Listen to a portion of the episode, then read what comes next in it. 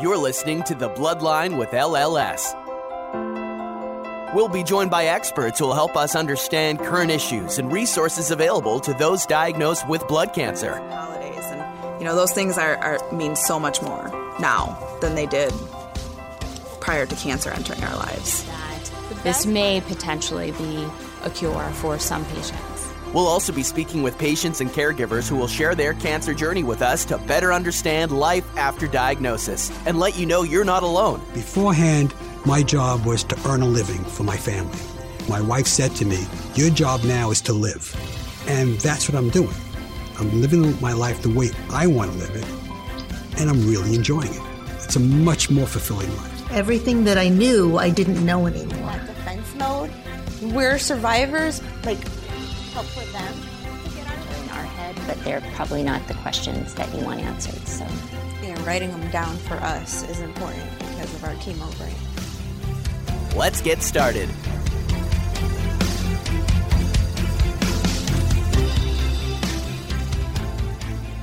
Welcome to The Bloodline with L L S. I'm Alicia. And I'm Lizette. Thank you so much for joining us on this episode. As you all know, Mother's Day is this month, a day when we celebrate the lives, experiences, love, and stories of our mothers, as well as other women who have played a huge role in our lives. I'd like to say a quick happy Mother's Day to my own mother, Angela Patton. Love you very much.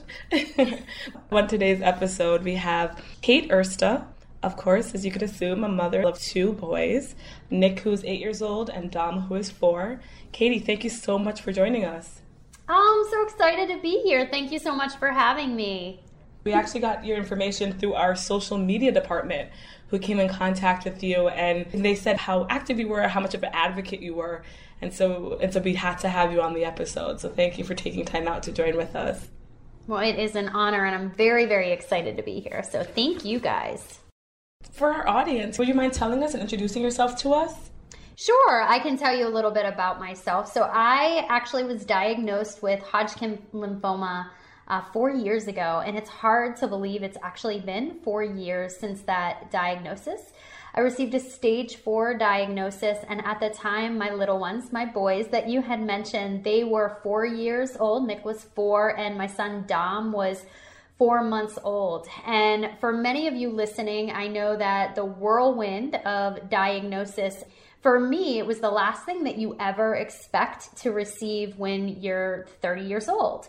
And I just remember, and I'm sure that so many people, so many other fighters and survivors here can remember those first hours, those first minutes, those first days of your diagnosis are just, what now? What next? And the worry and the, and the concern. And for me, I remember being surrounded by people who cared and for people who truly were were in my corner and who were fighting with me, but feeling that solitude and that loneliness. And I just remember thinking to myself, I needed hope. You know, hope was so important to me, and WebMD wasn't giving it. And everywhere I searched on Google was scarier than I, I could have imagined for myself. And I found myself in a position of, well, if I if I can't find the hope, then I need to create the hope. And so that's when I really started to build just a social media story really around my fight. And we just created this idea of what we called Every Sweat Matters. And I know in the podcast, we're going to dive a little bit deeper into what Every Sweat Matters became, especially to the Leukemia and Lymphoma Society. But those those first hours, those first minutes, those first days of, of just being diagnosed were the scariest, where they were the hardest. And it wasn't until I had a plan of treatment that I really started to become a little bit more comfortable with this role of survivorship and this role of, of cancer warrior. And how were you diagnosed? That's a really good question. Actually, one that I think is so, so important, because I believe that my symptoms were actually in me for years before I officially was diagnosed. Um, I would have these itchy legs and I would need to scratch them until they bled. Or I just remember sitting on the couch watching T V with my husband, and I would beg him to actually scratch my fingers because they were so itchy. And I remember just thinking it was eczema or extreme dry skin. And then when Dom was born, I thought I had mastitis. um, which is uh, an infection. And so I went to the doctor, and he actually said to me, uh, you know, we'll just put you on an antibiotic, and the antibiotic didn't clear it. And I also thought at a time uh, I had bronchitis, and I just couldn't catch my breath when I was going for a small jog. It was really hard for me to breathe. And so all of these symptoms sort of just laid in my system, or, or weird, strange rashes that I would have. Uh, I would wake up in the middle of the night and I would be covered in night sweats. And I was actually, I was breastfeeding, so I actually thought it was, I thought it was milk. And so I was finding all of these ways to to think that it was another thing without ever really thinking you're thirty and can have cancer. It's just not something that comes to your mind as a otherwise really healthy woman. So I ignored a lot of the symptoms, and it wasn't until the antibiotics for what I thought was mastitis didn't get taken away. And my lymph node under my armpit had grown to the size of about a tennis ball. So I had a very large lymph node, and when they realized that the antibiotic wouldn't take it away, they they had me taken for a biopsy. And on the biopsy table, I laid down, and the woman who ran the biopsy said, "Katy, do you have a cat?" And I said, "No." And she goes, "I can rule out cat scratch fever." And she said, "With ninety percent accuracy, I can tell you that we're dealing with a type of lymphoma." And I just laid there on the table, and my life was otherwise normal. I, I remember thinking before I went to that appointment of the to-do list that I had, how I really hoped that the appointment was going to be really quick because I needed to get to the grocery store. And I just remember going through the motion of, okay, I have to do this. This is such an inconvenience. I don't have time for this. And then when you're laying on that table, everything changes. Everything changes. And you're not just Katy anymore. You're, you're Katy with cancer. And I just laid there on that table, and everything stopped. The to-do list stopped. The demand stopped, the where I have to be, the other things that were so important, everything on that table stopped. And a couple days later, my husband and I did receive the official diagnosis of lymphoma. And after I received my bone marrow biopsy, we discovered it was actually a stage four diagnosis. Did you know what lymphoma was? No, I had never heard, because the truth is, and this is like... this is one of those things too that I think is really important for people to understand with blood cancer is not every cancer is, is pink. And so the only cancer I really had ever known is breast cancer. And so when I was diagnosed with a blood cancer, I, I just remember thinking, well, what's wrong with my blood? I've never had an issue with blood. What were they talking about? I'm not anemic. What do you, what do you mean by that? And I really didn't understand the the whole science behind blood cancer. And here's what I learned and what my husband learned. Blood cancer can impact anyone, any age, any gender. It doesn't it doesn't matter. And I, when my husband and I learned that, when we understood that blood cancer can impact anyone, it just chose me. And it was my job to just fight it. It was my job to to know exactly what I had to fight for, what I had to live for, my children who were needing me. And I just was going to take that opportunity to to just learn more about it. And when it was too much for me to take in, my husband would take that role. My husband became that that person who would learn about the science behind it, the medicine behind it, um, what it was going to take to actually not just stage it, but cure it. My husband took on that role ultimately of caretaker at thirty years old. It's so important to have that support around you as, you know, as a patient, because like you said, you it becomes too much, and mm-hmm. you need those people around you who will advocate for you and will take the baton so you don't feel like you're in this all by yourself. That's such a good point too that you bring up, because I remember sitting in appointments and your brain is so, so focused on just survivorship, just okay, my job is to fight. And it became Mike's job to take in the information, to learn the information, to be that advocate, to be my spokesperson when he knew how I was reacting to treatments, when he knew that something wasn't right. And even my nurses became that as well. And I'll give you a prime example. I was around treatment four. I remember um, going to into treatment four, and I had twelve treatments. I had A B V D, and around treatment number four, I, my bl- my vision was blurry. Every treatment, I was dealing with severe blurry vision to the point where I couldn't keep my eyes open. And I was very vocal about it. My husband was just searching for answers, and he finally said something to a nurse, and the nurse said, "This has nothing to do with the chemo treatment. It's actually her nausea medication." And it was because my husband was really proactive, and it was because that nurse took that extra step to listen to my husband and to say, "This is the issue that's happening." We were able to resolve the problem by switching that medication. So it's so important that if something doesn't feel right with your treatment, if something doesn't feel right with your healing, if you just aren't feeling that something, that gut feeling, that you voice it, and that you have somebody in your corner that if you don't know how to speak it, they'll speak it for you. Shared decision-making is the thing that we're such advocates for, you know, here at L L S, because there are two experts in the room when you go into your appointments, and it's you and the doctor, and only you know what you feel. And it's such a relief when you have somebody with you who can say, okay, well, you know, she's not feeling her best right now, but I but I know that this is what's bothering her. I know that, you know, her, her vision has been a problem for a while. Mm-hmm. And and to get that that decision made because both people are intimately involved.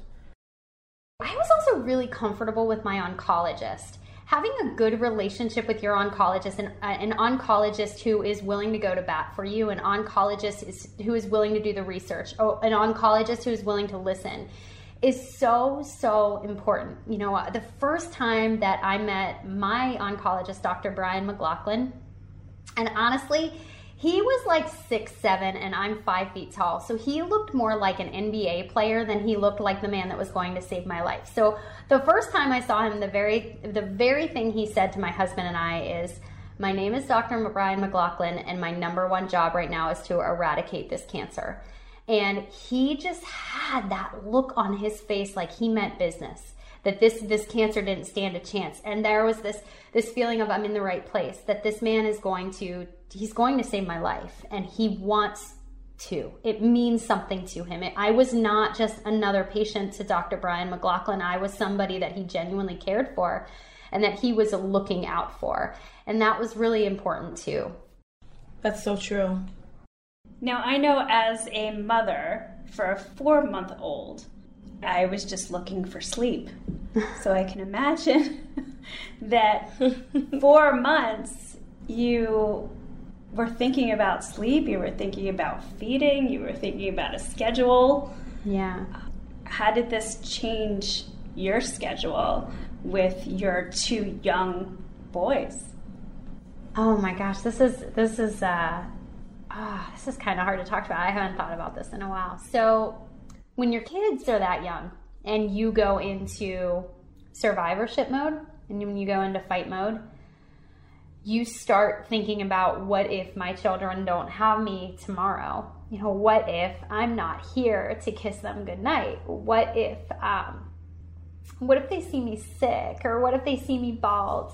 And I remember thinking, I really, no matter what, wanted to leave a legacy of some sort. Like, I wanted them to know that I love them.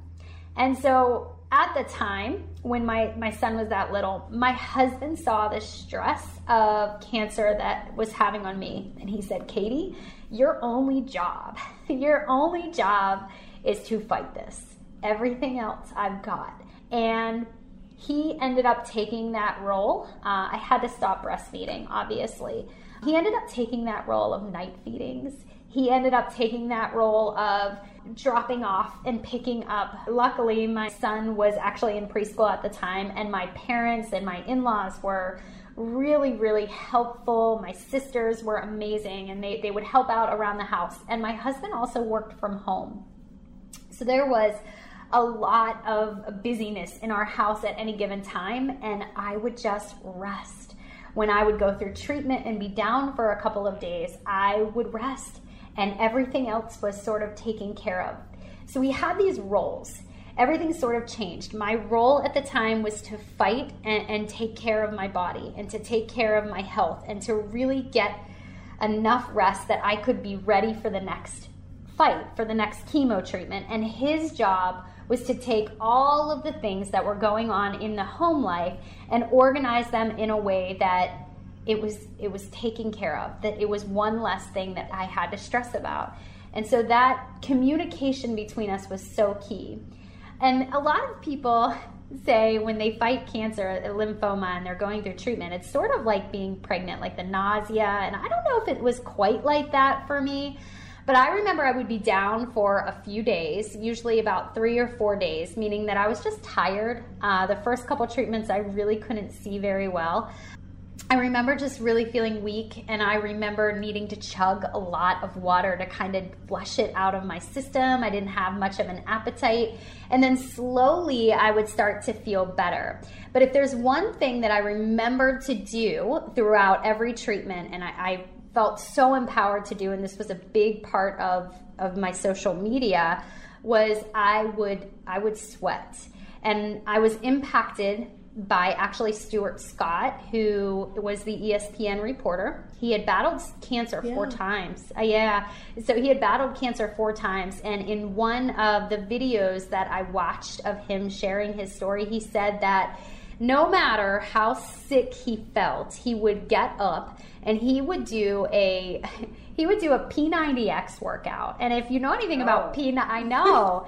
And if you know anything, if you know wow. anything about P ninety X, it's a very intense workout. But he said no matter how sick he was, and no matter how much he had to modify that workout, it was his way of one-upping the cancer. And I thought to myself, well, if, if he can do that, I can do that too. And that's just the outlook I had on cancer, is just, I didn't want it to win. And so my way of beating it, my way of one-upping it, was to knock it out. And I would knock it out by sweating. So I would get up before a chemo treatment, and I would do a workout, and I would just, usually it was like a yoga workout, and then I would go to chemo treatment, and I would walk down to my basement after chemo, and I would actually work out. And I would sweat, and I was so sick. And I was doing the the very like most gentle workout that you can imagine. But I started sharing that on Instagram, and I started sharing that on my on my Facebook page. And I just kept saying, I just believe every sweat matters. I just believe if you can sweat and you're blessed enough to sweat, you should sweat. And for when people are too weak, you should sweat for them, to let them know that you're thinking of them, to let them know that they matter and they're being thought of. So for me, sweat became a way of prayer. Um, and it was a just way of working through the things that I was going through by working out. And it just became this, this social media thing where people were like, Katy, I sweat for you. I really didn't feel like it. I really wasn't motivated to sweat. I did not feel like push and play on my workout or going to my workout. But then I thought of you, and I didn't have an excuse. So I was just like eradicating excuses that people were giving. And that really went hand in hand with my business as well. So my job was really about taking care of me. And taking care of me was about sweating. It was about just finding something bigger to sweat for. And so that's that's really what I did. Well, thank you, because you took care of you, but it sounds like you also took care of a lot of others besides your kids. You know, just that excuse that we have. I have it constantly. I don't like to sweat. So I constantly have an excuse. Yeah. But to read what you're saying and to see what you're doing, you're actually helping a lot of other people. So thank you. Right. And I think it's very, very common for any mom, whether she's a cancer warrior or a caretaker, is that you cannot pour from an empty cup. There's that great analogy of when you're on a plane, if the oxygen masks come down, the, the, the first thing you have to do is you have to you have to take care of yourself. You have to put your mask on first. And it is absolutely true. When you actually are taking care of yourself, you can better take care of everybody else around you. So it's about filling your cup first. It's about that little bit of time that you're saying, you know, I have a busy day. I have a crazy work schedule. I have a lot on my plate. I, I have treatments, or, you know, my spouse is, is fighting cancer, and, but I need to take care of me so I can better take care of everybody around me. And that's how I looked at treatment, is I could embrace treatment with a better attitude, with a more positive state of mind, when I was actually reminding myself, like, my feet just hit the floor. I'm still here. I'm good. I can get out of bed. I can walk. I am physically able. I'm going to, I'm going to sweat. And it might not be much, and it might not be pretty, and I, you know, it might not burn a lot of calories, but I'm still gonna do it because it's the reminder that my feet hit the floor and that I'm able to. I just, I think that's a great point, that you have to take care of yourself, because we often talk to caregivers and yes. we're always telling caregivers, well, to take care of your loved one, you have to take care of yourself first. And of course, caregivers have that guilt.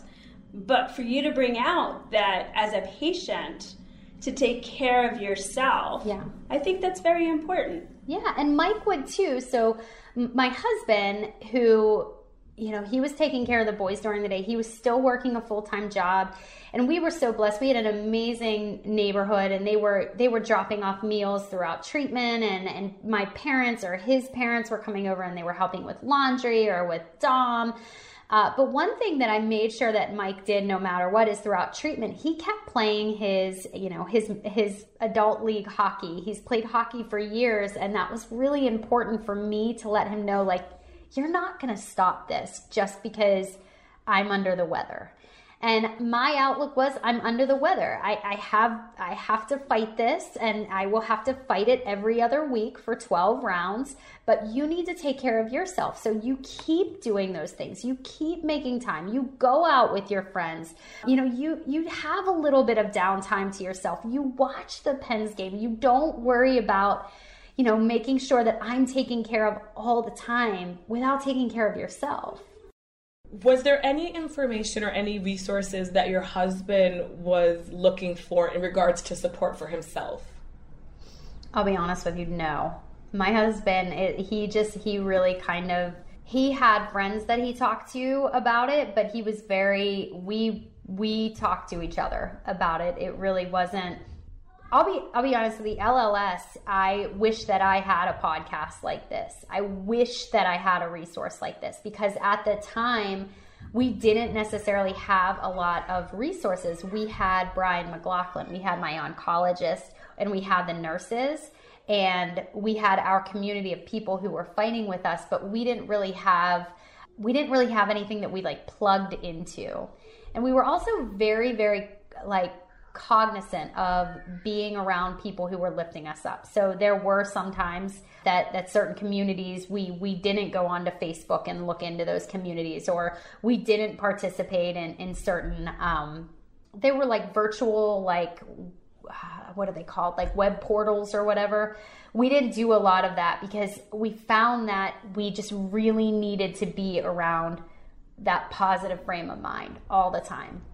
We get the same feedback in that they wish that they had this resource, you know, this, available yeah. to them when they were first diagnosed. So I think that drives home the point that this is something that people can connect to and listen in and ask us questions if, you know, they have one after listening. So we definitely appreciate that. Yeah, this podcast okay, has so, been amazing. Even for survivorship, you did one on fatigue a couple weeks ago that was so helpful. I mean, there's just so many resources, even from the caretaker standpoint. I was talking to Tina at the L L S at our chapter the other day, and I even said that they did an open house at our um, L L S chapter, and I had mentioned this to her. I was like, I just wish that they had this four years ago. So it's great. And like Lizette said, with being a caregiver, you kind of get lost in the mix sometimes mm-hmm. because you say to yourself, okay, you know, this the focus is on helping my loved one get better and getting others to help me get this loved one better. And I think that's why it's so important to have the resources around to plug in and, and, and get that support from those around you. Here at L L S, we have the L L S community. And what it is, it's an online platform where people create their profiles, they log on, and they have these conversations, and they join these groups that are disease-specific or survivorship topics, and they talk to each other. You know, yeah. they have a discussion amongst those other users to talk about what's going on. And we have a caregiver chat as well, and the mindset behind it is that none of us can do it on our own. Absolutely, and it really was, it was not me fighting cancer by myself. Yes, I was the one receiving a chemo treatment, but it was a family effort. I mean, it took a village. It took my online, my virtual community, my social media community. If I wasn't chugging enough water, they were messaging me, they were posting on my timeline, they were reminding me that I needed to do it. And, and they were reminding me too, if they didn't see me sweat, it was, are you okay, Katy? Oh, Katy, I'm gonna sweat for you. I know it's a chemo day. And it just grew. And my, my husband and I, even my kids were in on it. You know, every single one of my, um, My, my kiddos all have survivor bracelets. They all still have them. Dom's was like this cute little, little itty bitty. They're, what are they called? They're, um, they're survivor bla- bracelets. They're made out of like that. Silicone? Uh, yeah. And they, they're like looped. So, but anyways, they had these, um, the oh. ribbons, the purple ribbons in them. And my husband still wears it to this day. And we fought as a family. And even my son, Nick, who was only four at the time, you know, he would say like, Mommy, why is your hair so short? And I would say, well, Mommy, you know, Mommy's just fighting a battle right now. It's all good. It will grow back. And he asked questions. But what's really amazing is now that he's older, he knows. He knows what cancer is. And he's part of the L L S. He sees the... Um, like the Night Walk. He's part of that every year. He was part of the Man Woman of the Year campaign. He understands that kindness goes a long way, and that if we are able to, it is our calling to help other people. That is our job. How did you talk to your little ones about your diagnosis? I know that you mentioned, you know, they would ask questions, or you would worry about what they would say once they saw you begin to look differently. But how did you have that conversation as a mother? My youngest was very young, so he, he doesn't really remember it aside from seeing pictures of me with really short hair. But my, my older one, he just understood that Mommy needed rest, that Mommy was sick, but the doctors were making her better. And it wasn't ever this, this very long, drawn-out conversation with my son, Nick. It was very just short little, hey, Mommy's sick. She's working on getting better. He would come over to me when I was resting, and he would do things like put a little Band-Aid on my port. I had a port at the time, and he just knew Mommy needed rest, or he would come and he would lay with me, and he just knew that Mommy was fighting, but she was working on getting better.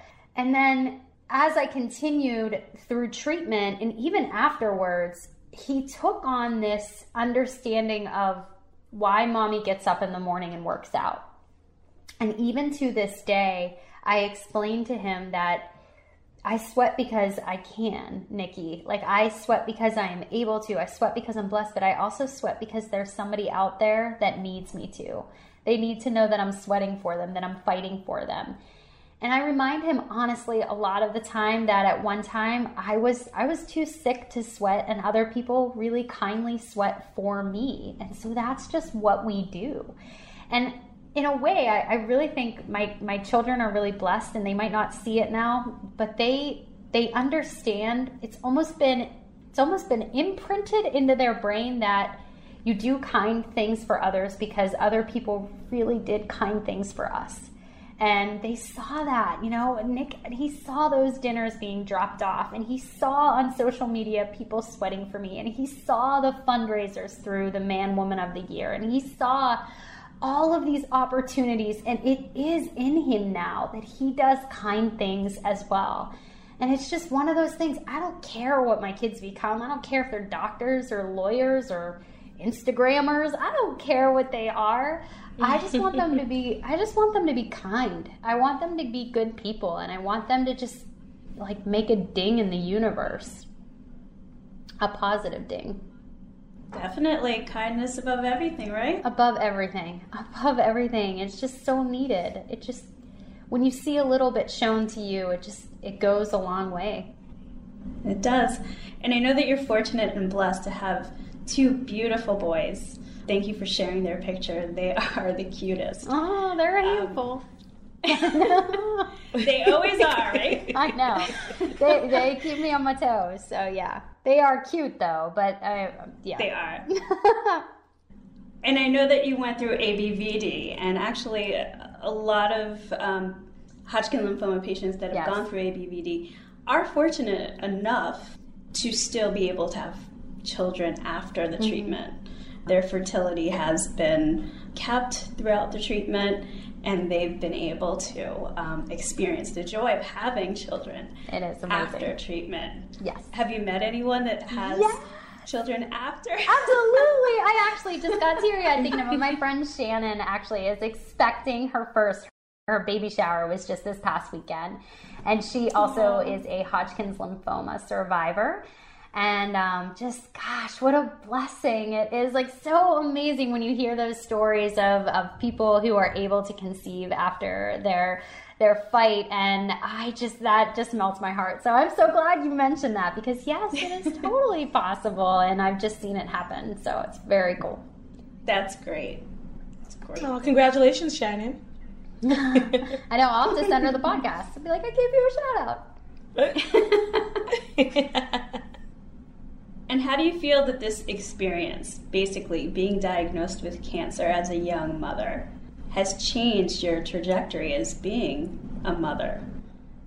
I just, I can't even list to you the number of blessings that have come from cancer. It puts so much into perspective.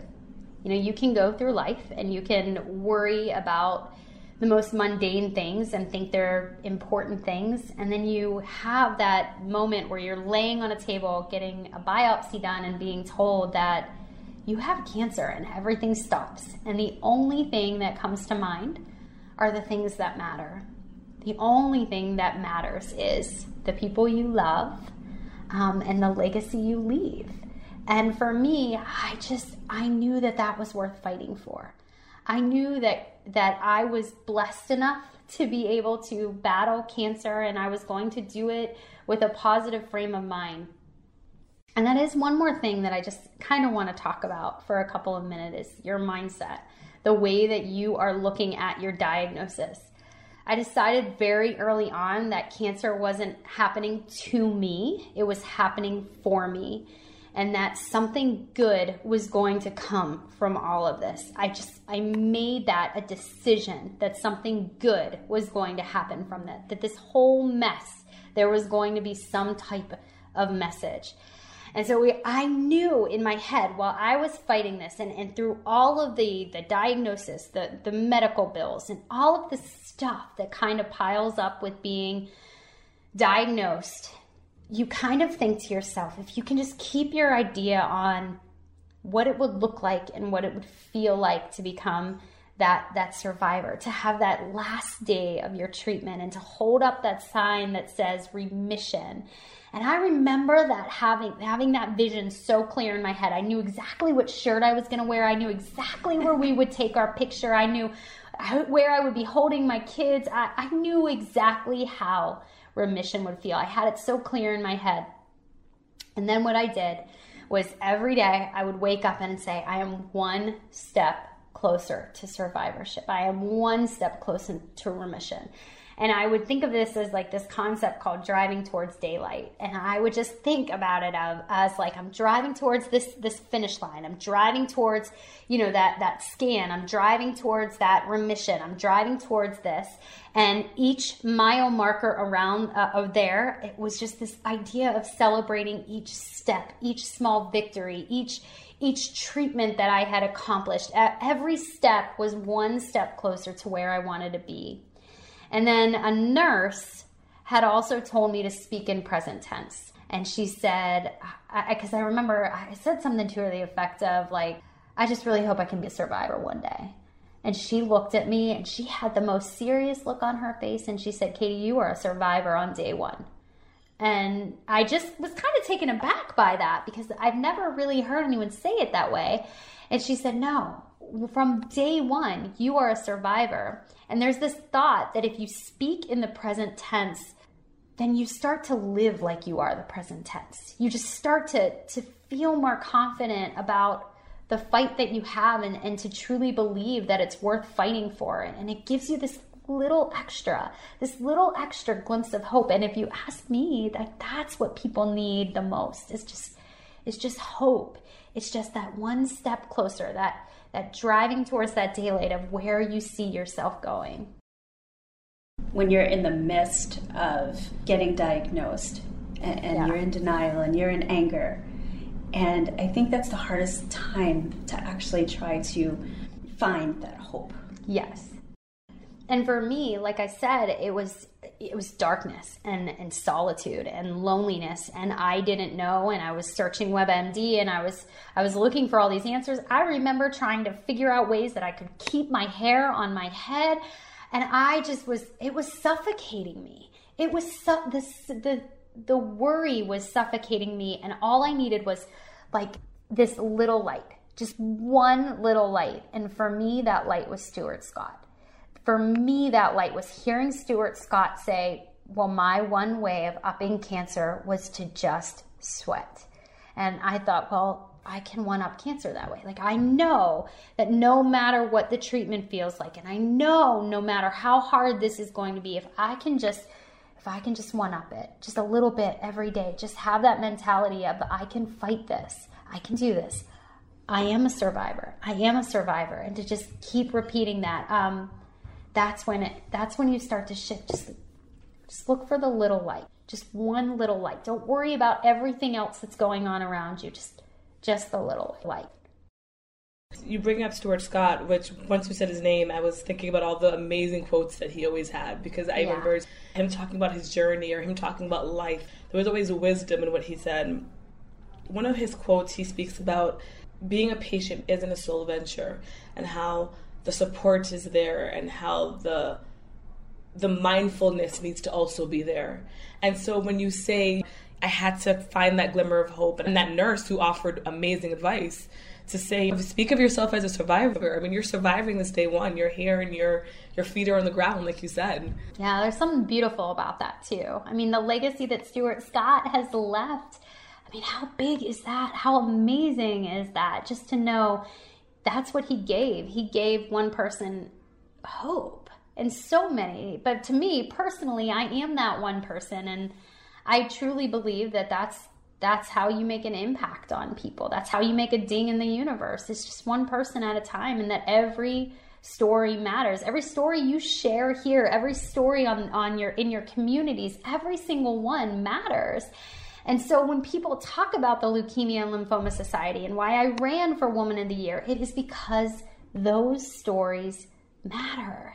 It matters. The donations matter. The fundraising efforts matter. The research It matters to to one fighter, to one family, to one community, to one person. It just matters. How were you introduced to the Leukemia and Lymphoma Society? All right, so I was introduced to the opportunity through a girl who was in my organization. As I had mentioned earlier on the call, I do online virtual health and fitness coaching. And a girl said to me, she worked at the L L S, she said, Katy, this is a great campaign. I think you should run. And I knew that there was a grant opportunity. If you raised fifty thousand dollars, you could have a grant named after somebody or in honor of somebody who was fighting cancer. And my very best friend, uh, her cousin had passed away of leukemia. And I knew that that actually was something that she really wanted to be able to do for her cousin M, who had passed. And I said, you know, Tay, I think we can do this. I actually think we can raise fifty thousand dollars to be able to get the grant. And we took those ten weeks, and through a really big t-shirt campaign, we ran on social media. We raised, um, six, I think it was like sixty-nine thousand dollars or close wow. to seventy thousand dollars. And most of it was through t-shirt sales. There were other small fundraisers there, but most of it was through t-shirt sales. That's big. Wow. Yes. That is big. Wow. Yeah, and the t-shirts were so simple. They said Every Sweat Matters, and then people would use that hashtag on social media, and they would have their shirts, and then they would tag their friends, and it just kind of caught on, caught like wildfire, and it was it was incredible. And even still, my husband and I still we still have a good amount of t-shirts, and we'll still donate to the L L S through those t-shirts. Aww. That's awesome. That is. I love um, that. Don't you love that? Every sweat matters. It's like very like catchy. Right. And it's very insightful, because when you think about think about the times that you sweat. When I'm working out, or when I'm doing something very rigorous, or when I I am in the moment. I'm very frustrated yeah. that, that I'm sweating, but I un, but I also understand the importance of that, and I think there's so much there's so much insight behind that simple statement mm-hmm. in relation to your story and what it was built from, and I think that that's something that so many people can relate to, whether it be a cancer diagnosis or any other yeah. hardship in our lives. We will all experience a hardship, yeah. and I think Every Sweat Matters is a reminder that what you're going through is extremely rigorous, but you're getting through it. You're alive to experience it. Yeah. And to shift your mindset, like you said, from one to the other. And just one sweat at a time, one step at a time. It is just a little action that you take today to make an impact on your tomorrow. That is what I think has caught on for so many people with this idea that every sweat matters. It's just you sweat because you can. You sweat for those who can't. Every single sweat matters, period. Yeah. It's kind of motivating, yeah. right? It is. It's so motivating. The thing I love the most out of it is when you were speaking about how this diagnosis taught, I mean, not that they weren't learning it from your from you and your husband, because we could automatically tell that you're such you're loving people. But I love I love when you mentioned that through what others were doing for you and your husband, that taught kindness. Mm-hmm. to your to your boys.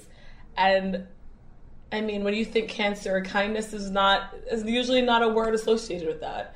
And I think that you kind of using this as a lesson, as a teachable moment for your sons to say, Mom's going through something, but you know, look what the neighbors are doing, and isn't that really nice of the neighbors mm-hmm. to do that? I think it's such a beautiful thing. I'm a huge advocate for kindness. Yeah. So it's, it's a beautiful thing to see that that's something that came out of this experience. Absolutely. I couldn't agree more. And they're both, for what it's worth, they're both very involved in doing their own thing. At Christmas, we have this chimney that is set up in our neighborhood, and they collect toys and then they donate them to uh, our local homeless shelter and to um, the children's hospital. And our kids have done that now for three years. And it's just their way of of doing something and raising uh, um, funds and raising toys, in their case, um, for something that matters to them. And uh, I love that. And I know that I would have never started that with them had it not been for this, for what people had done for me. It just has a, a ripple effect. It just really does. Speaking about legacy, because you mentioned The the reason why we're here is to help others any way that we can, as well as our legacy that we leave, which is also, you know, so important. What do you want your legacy to be? Oh, I don't know. That actually is like one of those questions that really puts you on the spot. I just, I want people to know they matter. I genuinely want people to know that their story matters, that their fight matters, that when they don't feel heard, that somebody is sweating for them, that somebody is thinking of them. I just believe that every story matters, and, and every, the reason, you know, we do this, the reason that I share my story, the reason that I put it out there is to give people hope and hopefully give them encouragement to start sharing theirs un, unapologetically. I want my kids to see their mom making an impact. Their mom reminding people that they matter. Their mom reminding people that there's something bigger to sweat for. I think that's the legacy that I think is the most important to leave behind. It's just, you know, when you think of Stuart Scott, and I, I hate to say it again, I keep bringing up his name, but it's that quote. He said, you know, you don't, nobody ever loses to cancer. You know, you beat cancer in how you live, and Uh, like just the, the way in the manner in which you live, the way in which you live. I, I'm not exactly sure how he quoted it, but I love that. I love that idea of switching from cancer being a win or a lose to who do you become through the process of it? Who do you become through the cancer? How do you make an impact through the cancer? That's what I think matters. Katy, and you know what? Your legacy will truly be felt by every person that comes in contact with you. We've been on this episode with you for not that long. I mean, we're about thirty minutes in, more than that, and you've already inspired me to look at my day differently, to use my hours wisely, to understand that our greatest achievement is to inspire and motivate not only ourselves, but those around us. So we thank you. We thank you for what you're doing. We thank you for what you've committed yourself to do. And, you know, making that ping in the world, like you mentioned before, one that is felt and seen by your family, by your friends, by your your clients, by all of those around us, by the L L S. I mean, we saw you and we knew that you were one who would share a story that could help others. And here at the L L S, we too want to be that that beacon of hope, to let people know that, you know, while they're going through what they're going through, we are desperately fighting to find a cure one day. And we believe that day will come. And so we thank you for sharing your story. And you have certainly inspired us to do the same, to continue what we're doing and do it bigger and better, and, and, you know, make it something that patients and caregivers truly find as a helpful resource, so that when they are faced with a diagnosis, they don't have to face that themselves or with one or two others, but they can find in a com- they can find a community, you know, through L L S. I'll be honest with you, there are quite a few things that we talked about in here that I haven't actually processed in my head in quite some time. And so it's been it's been good for me to even remember, because I'm four years out. I didn't I didn't have cancer, you know, just recently. You guys see my hair is really long now. I look incredibly healthy. You would never know that I was at one point incredibly, incredibly sick. And so sometimes I feel like things like this, just sharing your story and, and just knowing that if one person listens to this podcast and they they are like, thank you, you know, or I have hope, or I needed to hear that, whether it's a caretaker or a patient, then I feel like it's just that constant reminder that you need to tell it. You need to, to really keep sharing that story, that survivorship is possible, that somebody is fighting for you, for sweating for you. The L L S is doing the research for you. They are they are making sure that they are out there, you know, on the front line of, of this battle.